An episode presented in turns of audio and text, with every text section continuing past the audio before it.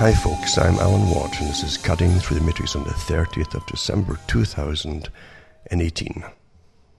I hope everyone is settling down after the Christmas craziness, the mad Christmas craziness and New Year craziness, and getting over all the tension uh, that builds up towards the whole frenzy of commercialism, which has become Christmas, unfortunately.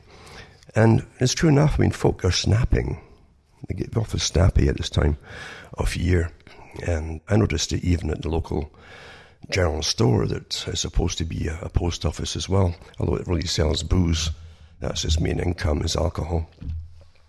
And they don't really cater much to the grocery section they're supposed to be doing, but they accept parcels to come in there, although somehow they manage to get round to uh, posting stuff out from there with stamps, etc. Uh, but they'll accept parcels because they get paid for it at this little general store. Uh, even there, they were kind of nasty. We went to go and try and pick up a, a parcel that I knew had been delivered because it had a tracking number to it.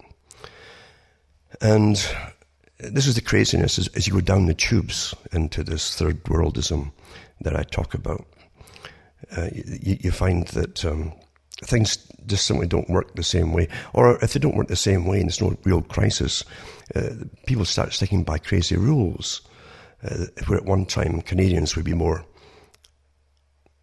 give you more leeway with things. For instance, in these big giant post box conglomerates that, that we go up and collect our mail from, the postman will often put in a little chitty, a little, a little receipt thing, or that you're supposed to take up to the to the general store to collect your parcel, uh, if it's a parcel size.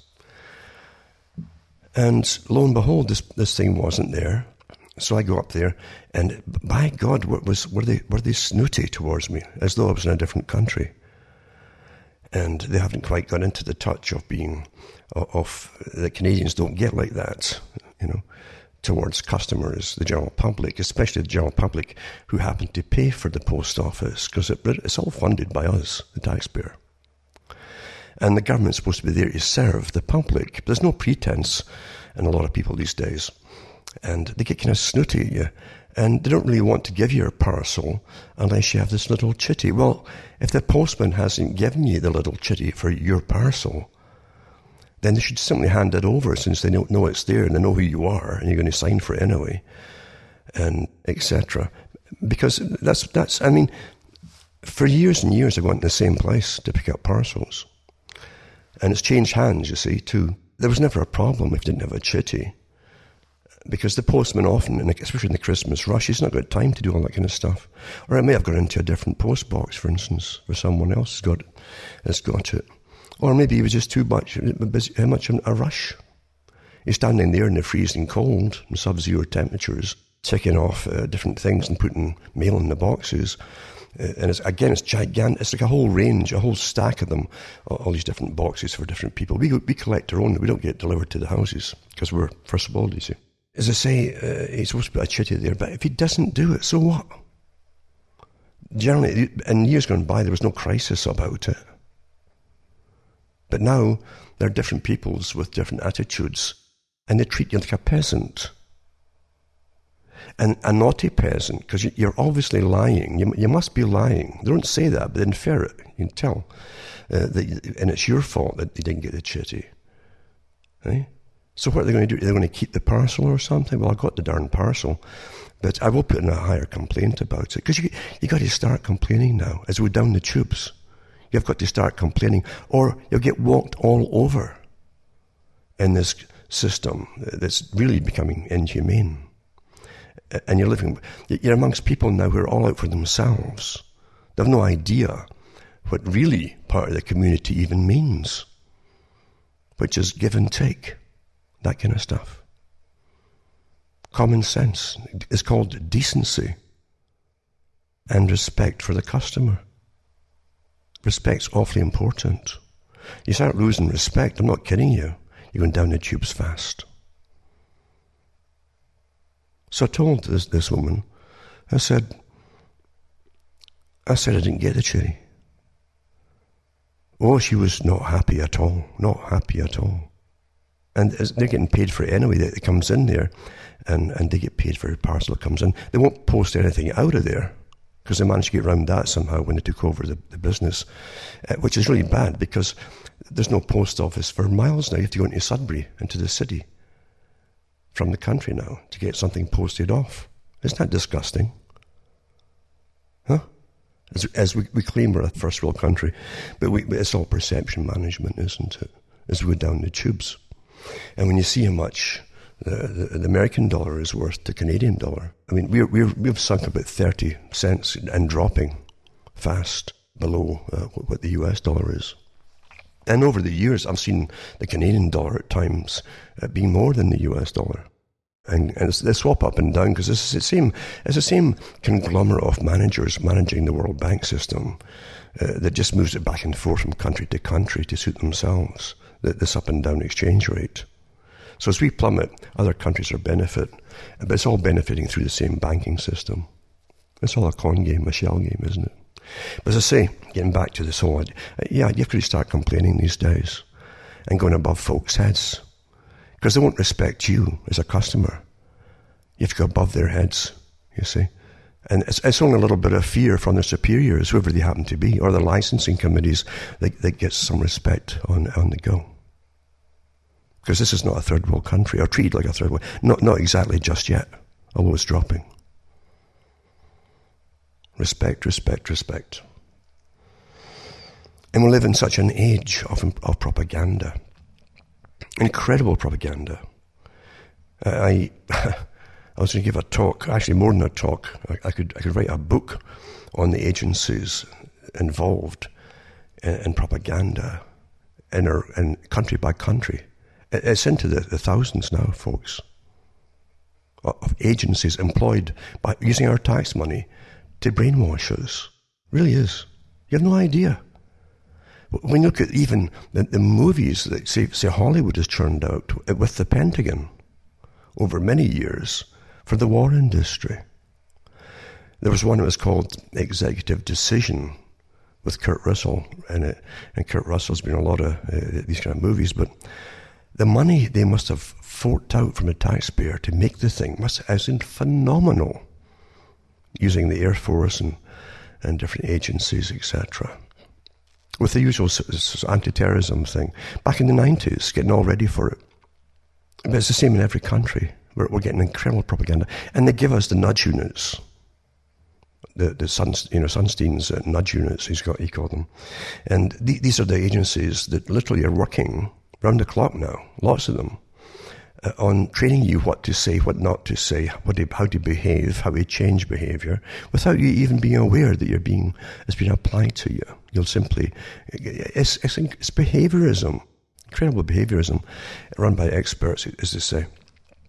Again, use, using our tax money to brainwash us and change our behavior. Even to make you feel bad or guilty about stuff that you shouldn't feel bad or guilty about. Really. It's, it's quite something else, isn't it? And they give you the leaders. Don't forget that when it comes to psychology. They'll pick them up, boost them to the top, give them lots of fair play, and they're part of the system already. And then television and so on. They always give you your leaders. Don't forget that, folks. Most folk will forget it. They always forget it. But they do. That's how it's run. It must always appear to the public that things happen by themselves, spontaneously. And they give you the leaders. And you'll find the leaders often are part of different United Nations agendas and are on committees for sustainability and things like that in the past. It's really astonishing to dig in a little bit and find out, my God, you're right enough. Yeah, you're right. That little, that little uh, sixth sense that you have, uh, listen to it once in a while. Intuition. But every country has got these behavioral insights teams Working globally, by the way, they're connected across the whole planet. Set up again behind your backs, without your knowledge. They're prompting you and training you. And they also draft up all the things that the hate speech uh, taboos. And they also help train the people who are now censoring you. And I'll, I'll mention a couple of things that are happening about that tonight, in fact. It's really difficult for people, very difficult for people to really believe that most of the leaders that you'll end up following are always presented and given to you. They're handed to you. Really. I read an article recently, for instance, about the, the, the last midterm elections they had in the States and how many of them now are getting promoted through and via the CIA, FBI, ex military, and so on, high military and intelligence, and, and getting them into, into the politics for the Democrats now. So that they'll become, uh, of course, which they really are already, the middle stream of, of America, of the military industrial complex. The true working people are, forget it, folks. It's no different in Britain or anywhere else.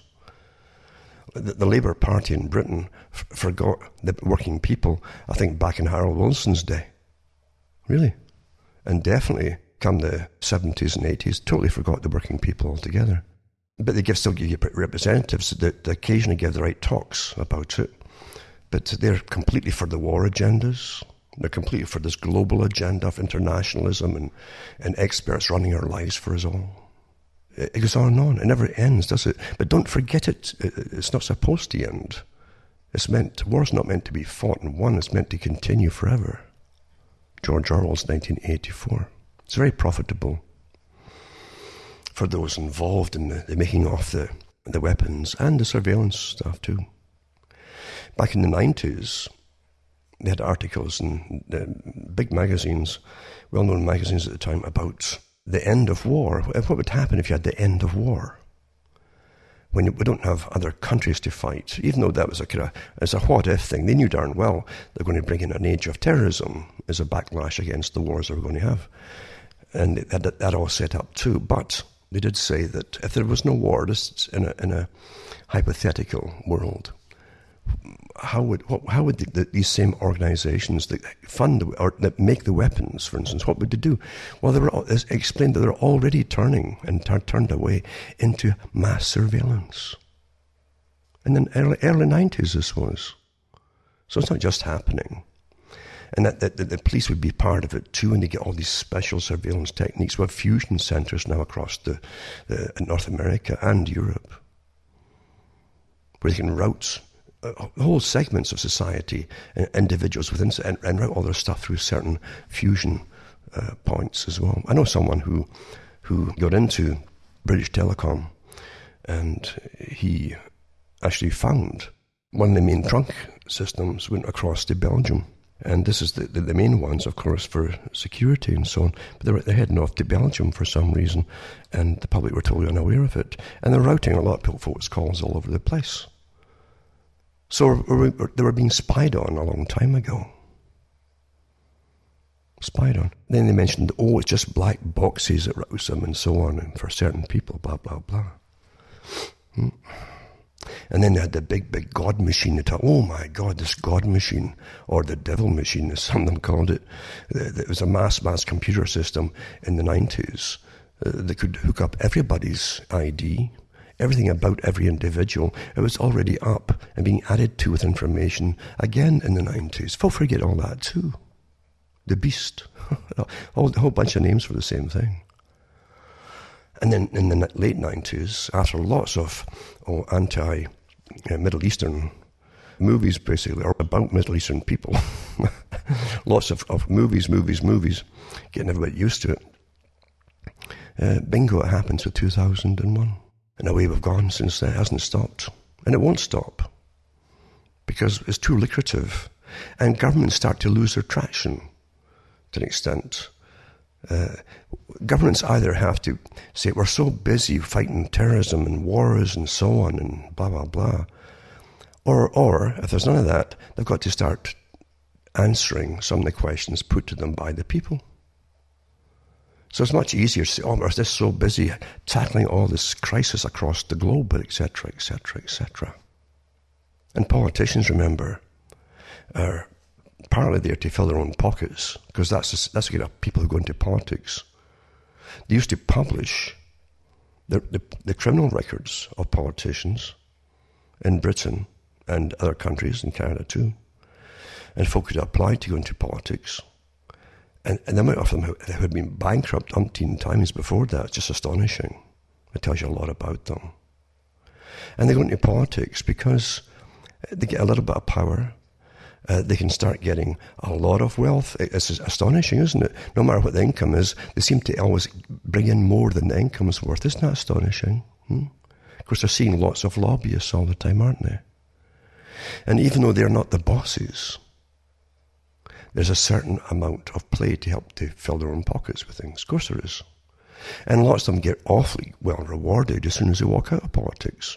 Some of them go into politics uh, right from corporations, higher levels in corporations. And then when they're in politics, they help change the playing field for their own corp- ex-corporation, let's say ex-corporation. And once they've, they've, changed the rules a bit, they go back into the corporation, same corporations. You find the same with the US. The US is good, it's always getting picked on, but it's more open about its systems and who's in the systems of governing the people and the different agencies than, than elsewhere in the world. And I've had articles before over the years where the Food and Drug Administration, for instance. The folk are trained to believe they're there to look after the people.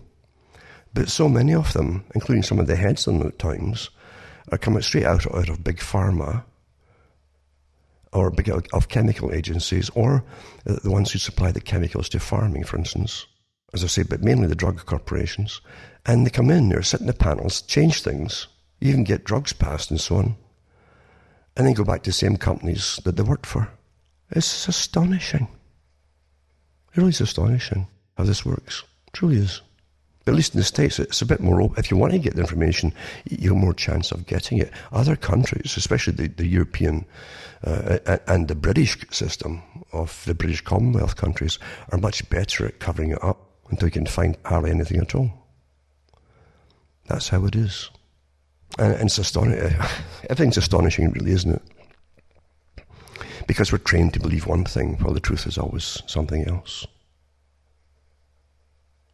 And young folk who are, uh, think they're on a roll, coming into any job, it's always been this way, uh, are cocky. Naturally, they're cocky. Uh, they think they're always told that they're better educated than anybody that came before them. But when you really question them and their cockiness, they'll argue with you about everything. And at the same time, they really haven't got a clue of what they're talking about. They believe what they're told. They don't go and look anything for themselves. But they, they tend to believe what they're told. But they still argue with you, even though they don't, they don't know. I had a little disagreement there with TELUS again, it's the TELUS company in Canada, where they gave me the bill for the month, and they claimed that they didn't get the, the, the, the money for last month, the previous month. But it was sent off on time, plenty of time, weeks and weeks, in fact, before it was due. And the guy, this cocky guy, comes on, and right off the bat, he says, "Well, I didn't, I, I didn't think our company accepted checks anymore. Arrogant, you know what? Huh? Cocky, arrogant, you know what? See, they're trying to get everybody off checks, and and totally electronic. It saves them time and everything else and they want to have access to your bank account so they can just take their, put their hands in there and, and pull out the. Most folk don't mind, they're trained so well. Because Bernays said, what, did Ed Bernays say? He says, don't make good products to serve the people. Change the people to serve your product. Where it's a supermarket, make them going like, like chickens in a conveyor belt to pick up all their stuff to check it counter. Or, you know, like, like TELUS, for instance. Yeah. Get, make the people do all the work and it'll save the company for more money, for more profit and more profit. They're doing awfully well as it is. So I mentioned to him, I says, you know, you, you got it. In and I said, I asked him to, I said, you try to get us off. Is this really, because you don't know, they could hold back the check and not bother putting it through, just so that you'll call, knowing you'll call up and then try to browbeat you. And they'll probably look up your age and everything else here too. Oh, yeah, so and so, yeah, yeah, yeah. Very cocky, very cocky and arrogant. Again, to the customer. This is where it's coming down to now. There's, there's no pretense now at, at serving the customer. You get mocked now when you call up to complain about something. And that's what mockery is. So I told him, I says, you know, you want it all cashless, blah, blah, blah. I prefer getting um, the check through, I says, and that check, when it comes back from the bank, after being cashed and a whole bit, that's your receipt. You got proof. When your computer crashes, what you got? Gone. But I couldn't believe the guy. And I, and I just, you know, bantered a little bit with him. And it's amazing what he did not know, but he was sure he was sure that he did. He didn't even know the banks had been bailed out in 2008 and 9 in Canada. He didn't know that. He didn't believe it. But he's arrogant, so arrogant and cocky, you see, because after all, he's younger. And um, he, he, just knows everything better than you. And he thinks he's on a roll in his job. So, as it, it turned out, eventually I got um, them to cancel any late fee because I'm not late for anything. I says, look, the post office has been on this strike go slow thing for a while. I says, take it up with the Korean government, they own it. Uh, you know, it's not my fault. I paid on time. I put the thing up in time. Hmm? And as I say, I have no proof that it didn't receive it, in fact. And, it, and it's definitely, it could be worth their while to get everybody totally cashless and just hold it back. Course it did. Because he kept saying right off the bat, right off the bat, he's trying to get you to pay cashless. Immediately. As I say, he couldn't finish a sentence before he, oh, do we still even take checks anymore? I don't think we even have a department that does that. I says, well, you're, you've, been, you've been happy to take it for the last six years. But cocky and arrogant to the customer. That's what you're getting these days, folks. And as it gets more and more centralized, this power, of course, by corporations working together like a big gang for everything you need, including your food, by the way, and everything else, it's going to get a lot worse. A lot worse. There is no democracy. There's only special rights groups for special groups that they've created to give you the appearance of democracy, but uh, for reality, for the general population, for anything you really need at all, there's no democracy at all, unless you stand up for it and demand it. And it's time you all started doing that individually. Absolutely. Absolutely. And folk will always say, oh, yeah, you know, if the people could only do this or do that. I can remember years ago when they talked about the price of gasoline going up. And the old cry was, if everyone would just stop buying it for a week, you bring them to their knees, which is true. But you can't ever get the public to do anything together, which the big boys know. And it's even better when they can always divide and conquer. And it's even better again when they have an, an amazing class system, which we pretend doesn't exist in democracies. But living in Britain, I certainly knew the caste system. And the folk at the bottom always suffer first with whatever it is that they need that gets shoved up in price. And the ones in, in the, the, the, and it's a it's a varying middle class from from just just middle class to to wealthy middle class to even very wealthy middle class. You see, there's a whole range amongst themselves too.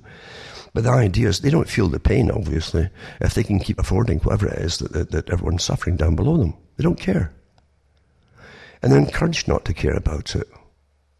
Then, of course, they start squealing when it's, when it's their turn, if it gets that high. And they put enough pressure on, perhaps, and stop buying or whatever, until that whatever there's a protesting um, caves in. That's how it works. Why do you think government has created all the different factions of gender wars and and, and subgender wars and variations and, and, and ethnic wars and blah, blah, blah, blah, blah. Getting everybody to fight everybody else.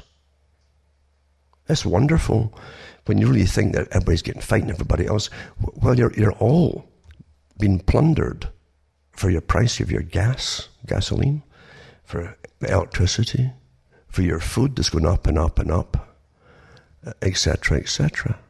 Hmm? Meanwhile, everybody's taught that that's not important. Let's fight this and let's fight that. Forget that. Forget all the other things, folks. I don't care who you are. If you eventually can't afford your food, you're in trouble. And the agenda is to bring in mass austerity. They all signed on to that, the United Nations, a few years ago. After the last crash, the coming austerity. And the Club of Rome talked about the necessity to bring in austerity, and Maurice Strong talked about bringing austerity in a post industrial, post consumerist society. What do you think they meant by that? These are for folk who talk to the public like dictators talked. Maurice Strong, especially. He said one at the Earth meeting, the first one, and I've got the old, old recording there of, of people who attended it.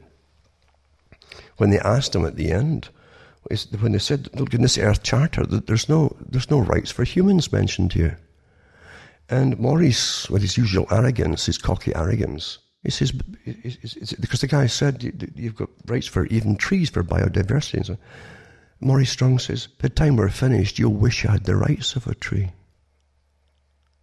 Well, no one ever voted for Maurice Strong to have any position over anybody, but he was put in there by the CFR, Royal Institute for International Affairs, and he was picked up by David Rockefeller, it was actually, picked him up and groomed him and put him into the oil business in, in Canada and other places.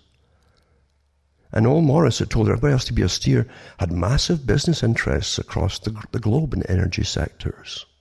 Is this telling you to use less and live in austerity? It's always the same story, folks, from these crooks. And they are gangsters, belonging to a club who've been trained and picked the real, real ultra deep state above all, and picked to rule over the people. Not with any, any democracy in mind at all. Democracy is a temporary sham, folks, and it was designed to be a temporary sham. There have been many articles written about Maurice Strong. And here's one actually from a few years ago, and talks about Maurice Strong, Climate Crook, it's called editors said that five years ago, Quadrant Online, that's the organization that published this, I guess, published this profile of Maurice Strong Uh, as the man who, more than any other, redefined a trace gas, that was carbon dioxide, as a meal ticket for tens of thousands of climate functionaries.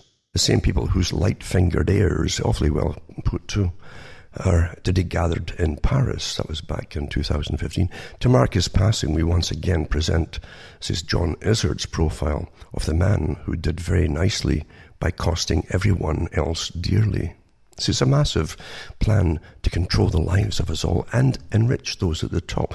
It's so interesting to look at the CFR, Royal Institute for International Affairs group, that runs the planet. At least they're the second tier at the top. There's a capstone above them because there's an inner party. But they run your politics. They run, they actually set up the organizations and think tanks that advise governments across the whole planet. They run think tanks for the military across the whole planet. Everything that means anything at all is run by them and their members including how to control the people and run the people and organize the people and even depopulate the planet through austerity, etc. And you don't vote for any of them. And it says the yellow brick road to climate change. January has certainly been a defining month in the quest for truth about climate change, and the custodians of that truth aren't looking that uh, flash at the moment. Indeed, in the month of January, some of the major doomsday prophecies unravelled, and the prophets themselves seemed to undergo vows of silence. This is Ke- Kevin Rudd, Penny Wong, Tim Flannery, who are never lost for words, seemed well totally lost for words. Like Dorothy Lion, Tin Man, and Scarecrow in The Wizard of Oz, we've all been dancing down the real brick road of settled science, as they call it, the pretense of it, you see, in search of answers from the Emerald City, only to find that we've been, well, we suspected all along, the wizard has been telling us fibs. But who exactly is a wizard, and where did this seeming madness all begin? So they go into some of it, and they mention Maurice Strong. He's one big player. Says the whole climate change business, and it is a business started with Mr. Strong, but started with the Club of Rome too, who were given the task, this big think tank, given the task of finding a way that they could literally rule the people from their own excuses, basically, to, to, to, do so. So they came up with the idea of climate change and how humanity was destroying the planet. That's what they claimed. So man was the enemy. Hmm? So you'd need naturally experts to rule you, you see, because you couldn't rule yourselves. It said that would fit the bill, or the words of the, the, those in the Club of Rome. Anyway, it says Maurice Strong, a self-confessed socialist. And you understand what he means by this. This is a multi-millionaire socialist because he was created and brought up the ladder to be a multi-millionaire socialist by the Royal Institute for International Affairs, Dash Council on Foreign Relations. He says was the man who put the United Nations into environmental business being the shadowy figure behind the UN Secretaries General uh, from U Thant to Kofi Annan. His reign of influence in world affairs lasted from 1962 to 2005. Strong has been variously called the international man of mystery, the new guy in your future, and a very dangerous ideologue. Made his fortune in the oil and energy business, running companies such as Petro-Canada Power Corporation. You, surprised how the Desmarais family, uh, that is Power Corporation they call it, they churn out leaders. And they've churned out God knows many prime ministers for Canada, for instance, and for corporations as well, CEOs. But anyway, it says Canada Power, Power Corporation, uh, Caltex, Africa, Hydro Canada, the Colorado Lands and, and Cattle Company, Ajax Petroleum, Canadian Industrial Oil and Gas, to name just a few.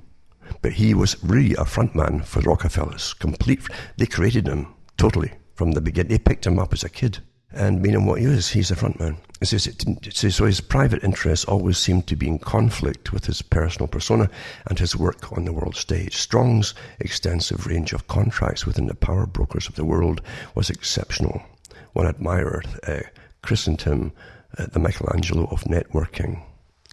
He described himself as a socialist in ideology and a capitalist in methodology. But see, the, the, idea, those who enrich themselves at the, at the CFR and Royal Institute for International Affairs at the top always fill their pockets. They believe that they're the, the world's natural rulers. And when they're picked up, they're told that too, to give them a little bit more incentive keep climbing the ladder in these private clubs. And socialism is the way of controlling the population through laws with, with panels of experts, which is Sovietism, the, the meaning of rule by councils, folks, for those who don't know that. In 1972, he organized the U Thant uh, First Earth Summit, the Stockholm Conference on the Human Environment, and it led to the formation of the UN Environment Programme with Maurice Strong as, as its head. Later, as the UNEP boss, he organised the first international expert group meetings on climate change. It led to exotic UN sponsored organisations such as the Earth Council and Earth Charter. And that was also drafted up by the Rockefellers and strong fronted for it. The World Resources Institute, the World Wildlife Fund, which is again the head at that time was um, Prince Philip, and later the Commission for World Governance, and the United Nations University for Peace. Remember what the, what the old communist adage was too, this real socialism idea, the test bed for all. And believe me, that the heads of, of the Soviet system filled their pockets too, by the way, if you think it's a different, separate organization. And they, they said that for them, peace was the end of all opposition. That's how they defined peace. So Strong was the driving force behind the idea for world governance by the United Nations. And look at all organizations now attached to universities for world governance. Hmm? When he dreamt up a world tax on monetary transactions of 0.5%, which would have given the UN an annual income of $1.5 trillion. That's on top of all the other money they get. But equal then to the income of the USA. The stumbling block was the Security Council and their power of veto. So he devised a plan to get rid of Secretary Security Council but failed to get it implemented. Then along came the idea that global warming might just be the device, you know, to get his world governance proposal up and running. And it wasn't his, folks. As I say, it's an organization, very old organization. It runs your central banks. It runs your World Bank, your IMF, and the Bank for International Settlements. They didn't believe, these guys never believed that, that uh, the people were fit for democracy and could be ever trusted in democracy. But they would use democracy uh, to, uh, as an excuse to invade other countries that didn't have a semblance of it. Hmm? Strong was appointed Secretary General of the Earth Summit, and in 1992, imagine they pretty well like uh, create the organization, then appoint themselves as head. Eh? In 1992, addressed the Earth Summit in Rio, he told the thousands of climate change delegates, it is clear that current lifestyles and consumption patterns of the affluent middle class, involving high meat intake, consumption of large amounts of frozen and convenience foods, use of fossil fuels, appliances, home and workplace air conditioning, and suburban housing are not sustainable. And so basically, they said they'd have to end. And this is this is me uh, living here too from other articles about them. They, they, said that they would, they would have to basically end a lot of consumerism, be post-consumer, and you go into austerity. That's the idea behind it. And also, they had big meetings where Strong and others, but he did say that, that they'd have to um, eliminate, destroy Western manufacturing. And you think you've got a say in anything? Do you really think that? Because the organizations, all these organizations I've mentioned, they're not, they're not, you don't get any say in it. They don't ask for your opinion on anything. They don't care about your opinion on anything. From the United Nations, multifaceted organization, all the way down to anything else, you, you never ask your opinion on anything. Never mind your vote on it. You don't get that either. You don't vote these guys in. And it says, there goes the Sunday roast, a house to live in. I haven't seen a Sunday roast since for years and years. The occasional hamburger and generally life on earth as we know it. But what Strong didn't tell the delegates was that he was involved in the purchase of the Colorado Land and Cattle Company, which he bought from uh, Adnan Khashoggi. Remember Khashoggi? Huh? An arms dealer who had strong connections with the Bin Laden family. Interesting how they all come together, the heroes and the zeros, eh?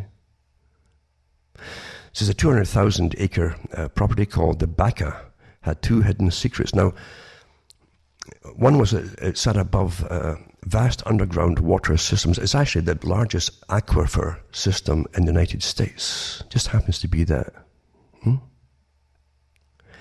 And Strong wanted it to, he wanted to remove the water, be informed the American Water Development Corporation to exploit the water by pumping it out for commercial intent, but was stopped by the locals who feared it would destroy the delicate environment, well, it would destroy their cattle systems and everything, and their farming. He's the power of these, these crooks, eh? But don't forget, too, I think it was Rockefeller who actually owned that Baca Ranch. The, um, the Maclean's magazine in Canada and I've got the, I've got the original magazine. I actually had a big article about Maurice Strong, and he, and he set up a big New Age movement there with all kinds of, of New Age religion types to try and get together, he said, and create a new culture for the world. He had all, he had gurus from India, he had people, he had Buddhists, he had all kinds of, of New Agers there too. And you find, see, they create the New Agers to, for you to follow. They do. And you'll find it always go in the same direction of we've all got to be one.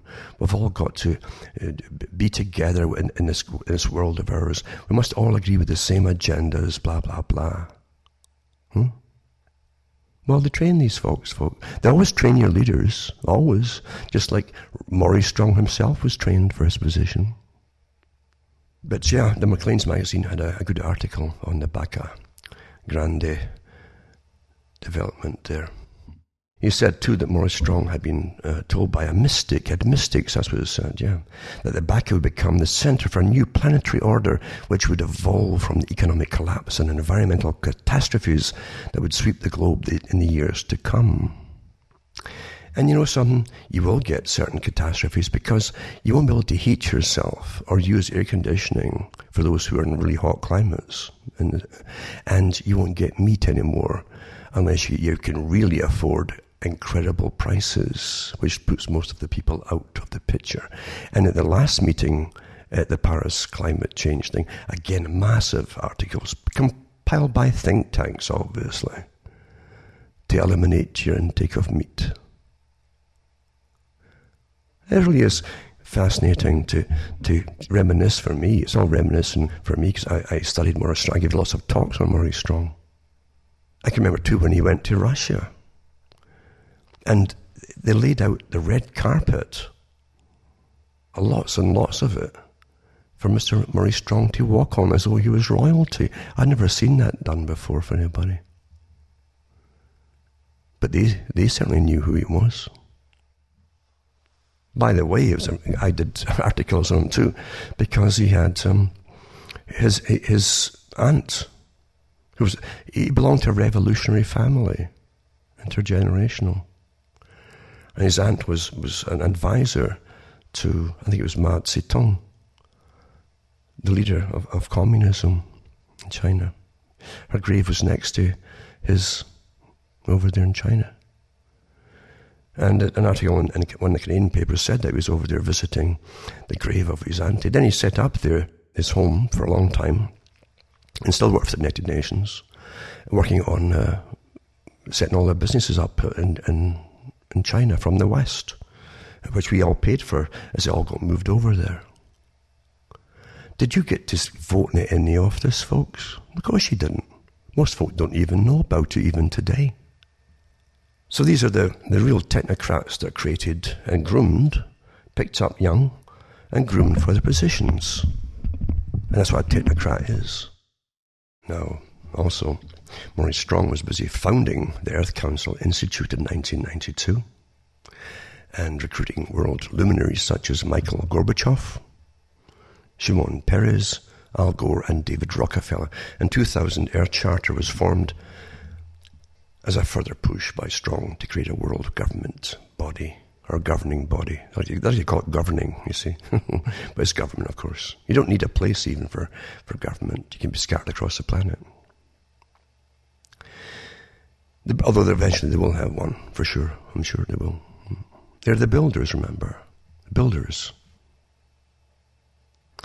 And in 2005, the most powerful man in the push to save humanity by steady promotion of the theory of human induced greenhouse gases was caught with his hand in the till. Investigations in the United Nations Oil for Food program found that Strong and endorsed a check for $988,885 made out to M. Strong, issued by a Jordanian bank. The man who gave the check South Korean businessman Tong Sung Park was convicted in 2006 in a U.S. federal court of conspiring to bribe UN officials. Strong resigned and fled to Canada and thence to China, where he's been living ever since. Well, he's dead now. That was oil for food programs and so on. To starving people. They don't do anything of any sort of decency towards any humanity. They have no common decency. In fact, they despise common humanity. But also, too, I think, I think, if I remember, I think, was it Boutros Ghali, Boutros Ghali there, or Kofi Annan? But I know that, that it was it was the son of, of one of the UN uh, head, of, of the UN head at the time, who also was involved in that that food uh, program uh, oil for food for Iraq. There were starving people, of course, because we're so humanitarian towards the people in the Middle East that we starve them to death all the time if we're not blowing them up. And that's the part two. I think a lot of this may have come from talks that I gave, I don't know. But says Strong is to believe to have uh, sanctioned China because of his cousin Anna Anne Louise Strong, a Marxist who lived with Mao Zedong. Yeah, that's right, for two years. And when she died in 1970, her funeral was arranged by Premier Chou En-lai. Anne Louise Strong was a Comintern member.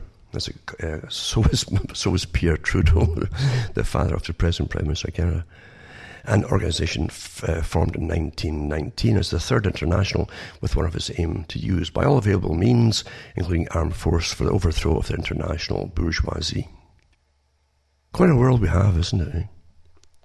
But don't forget the big organisation, that helped fund it all and promote it all, and the banking system that funded that, uh, communist system into existence. Didn't do it by itself.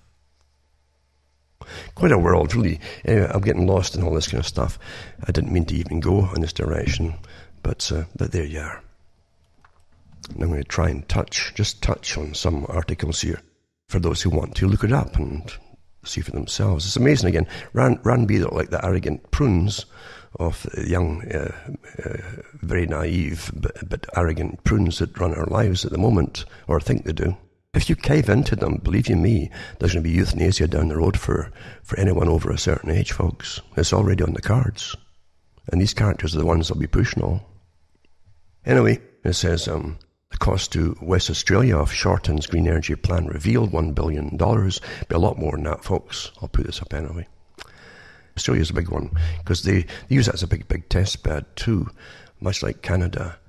Um, all the old British Empire system uh, countries are always test beds where they push things, and we don't object as much as some people like in America. Yet far more. That's why the U.S. was was was the hope for a lot of the world, for for the for, for the people, the population who did stand up to their own government and, and, really push the rules. If you have no rules, like a constitution, uh, and, or they're being ignored, then you don't have a country anymore. Or whoever's running your country is not what, what it was. It's been taken over, obviously. And, but it was the hope to the world for the rights that the, the citizens had. It really was. It's a sad, sad house, mate. It's been taken over itself, probably long ago, actually, by the money boys and so on. And Hoover rules. Hoover has the gold, maketh the rules. I think it was one of the Bronfmans that said that years ago. And that's just true. We're all running on this crazy thing called money. The only a select few have a right, apparently, to manage at the top questions and answers to climate change, all you should know about their position. Also, another one too is to do with the carbon taxes, and it says uh, details of the horrible carbon tax bill. Democrat Florida Congressman Ted Deutch has introduced a carbon tax bill to impose a new national energy tax on the American people. So I'll put this one up as well. And it's called the Energy Innovation and Carbon Dividend Act of 2018 in the countries that are plummeting because we're, we're now flattening the planet uh, to be a mass of poverty, then a, a smaller middle class, then the, elite and the professionals who rule us all, all the, those in academia, etc. It's all that's, that is the system. That's how it's planned. And I've mentioned before about how bad it's in Britain. As they build houses, by the way, in the newspapers for masses of migrants coming in. It says 24,000 people sleeping rough on public transport in the UK, a charity says. And that's from The Guardian. And it says more than 25,000 people in Britain will spend the festive period sleeping rough in cars, trains, buses, or tents, according to new estimates that throw lights on the scale of so called hidden homelessness. There's a lot more than that, I'm sure. And at least 320,000 homeless people in Britain at the moment, says a shelter. A charity says the figure for England, Scotland, and Wales is likely to be underestimated. And then excess winter deaths in England and Wales is because the, the, the, the, folk in their homes are dying. This is not in the streets. Mainly, anyway. But it says um, there's not one mention of fuel poverty in the entire article. Because the, the folk can't get fuel, they can't pay for fuel because they're, they're doing so well, uh, paying for, for all the other things. You know this eh, in the welfare system. Uh, and, and more and more folk are flooding in, need a lot of money to be taken care of.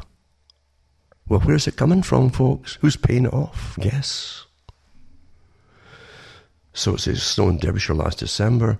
Temperature last winter uh, is thought to have been partly to blame for the excess deaths. Yada yada and there was 50,100 excess deaths in England and Wales last winter, a prolonged spell of extreme cold. But it's amazing how they, they, they managed to skip the, the, They actually try. They're trying to get away from the folk dying in their homes, actually, and just say they're dying in the winter. Mm-mm-mm. And then there's this article too about uh, again along the Maurice Strong plan. You know the big boys he worked for, and he was an employee. He was a high technocrat, but you he was ruthless too, a ruthless tyrant, and that's what a technocrat is. They don't believe in democracy. They don't talk to the people with any pretended uh, service to the public.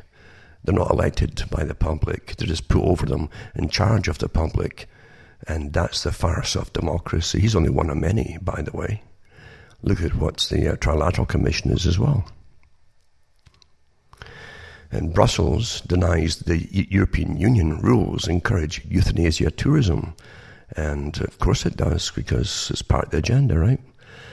And they deny that EU rules have facilitated the growth of euthanasia tourism amid fears it's becoming more popular in Belgium.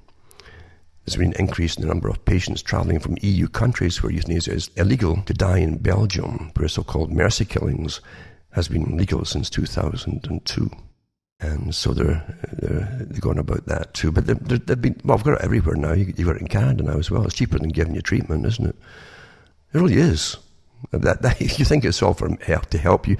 No, it's because it's cheaper than giving you good treatment. That's what it is, folks. And then you have another one on suicide tourism from Wikipedia. And then here's another thing. You, you always think about what you're trained to believe by the so-called experts, right? Bertrand Russell, they'll train the public to, to listen to experts, but always to avoid their own common sense. A cardiologist slams incorrect advice from the World Health Organization, urging people to replace butter and lard with healthier vegetable oils in 2019. And Dr. Aseem Malhotra called them uh, the WHO to review and update its guidance.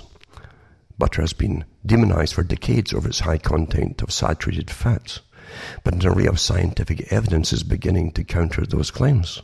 They've always known what the counter the claims were.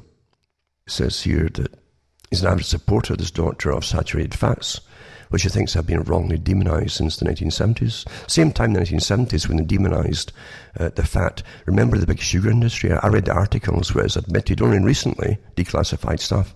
They paid massive amounts of money to, again, top. You always buy professionals from folks in, in medicine and to, to, write all these articles out to start the whole craze uh, that, that it was fat, so it was to blame for folk becoming fat. Not sugar, huh? Anyway, this doctor told me online, he says, I'm frankly both shocked and disturbed that the WHO are giving incorrect and non-evidence-based ev- advice on fats. Asking people to replace butter or lard with industrial seeds such as corn, sunflower, soybean, or safflower will continue to cause harm to public health. These oils, being particularly high in omega-6 fatty acids, are pro-inflammatory. That's why you get so much arthritis and problems. And can be toxic when heated for common frying purposes.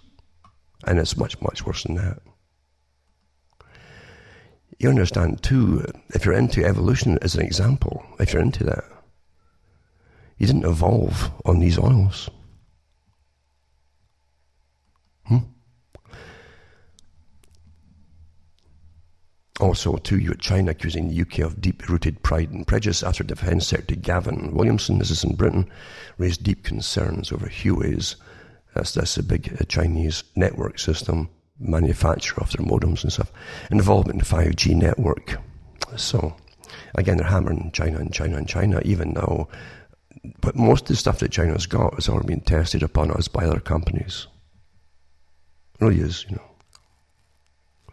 And of course, China and Russia, the new Russia, are supposed to be the main enemies at the moment.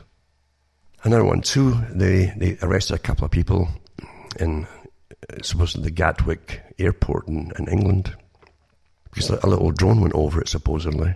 But again, after the rest of them, and really, imagine getting your face plastered across the planet in front pages, being laid out by cops, and it was all false. Can you believe that? And when they do something like that, they never admit they're wrong. They never ever do that. They never admit they're wrong, folks.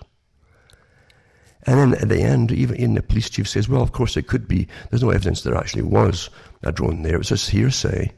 Someone phoned it in and made big, big news about this. And then they have, but again, no apology to the poor people had nothing to do with it. At all. I'll put the article up anyway. And then you, you find that if these other articles come out, because it's almost like a big, big ad for, for the military industrial boys because they got all these, oh, we could have got this new system in here if, if the government would buy it to, to, to, detect the smallest drones at all and, and fire them out of the skies, etc. etc. It's like a big, big ad. It's like a false flag thing to sell stuff. It really is. That's what I think it really is. And then you have um, Facebook secret censorship rulebook, thousands of slides of banned so-called hate groups, in other words, phrases and, and emojis, they call them, that 7,500 lowly paid moderators are supposed to use to police 2 billion users. I mentioned it too. A lot more actually in the Philippines. But yeah, they have, they have organizations now to ban your speech, which is to ban your thought, which eventually is to punish and ban you if you haven't quite figured it out yet in a cashless society for even paying your rent, like Bertrand Russell said in the 1940s. Mm-hmm. Isn't that astonishing, eh? Macron in France claims that again French police will be given pay raise after the blue vests joined the yellow vests in anti-government movement, but of course they did it for money.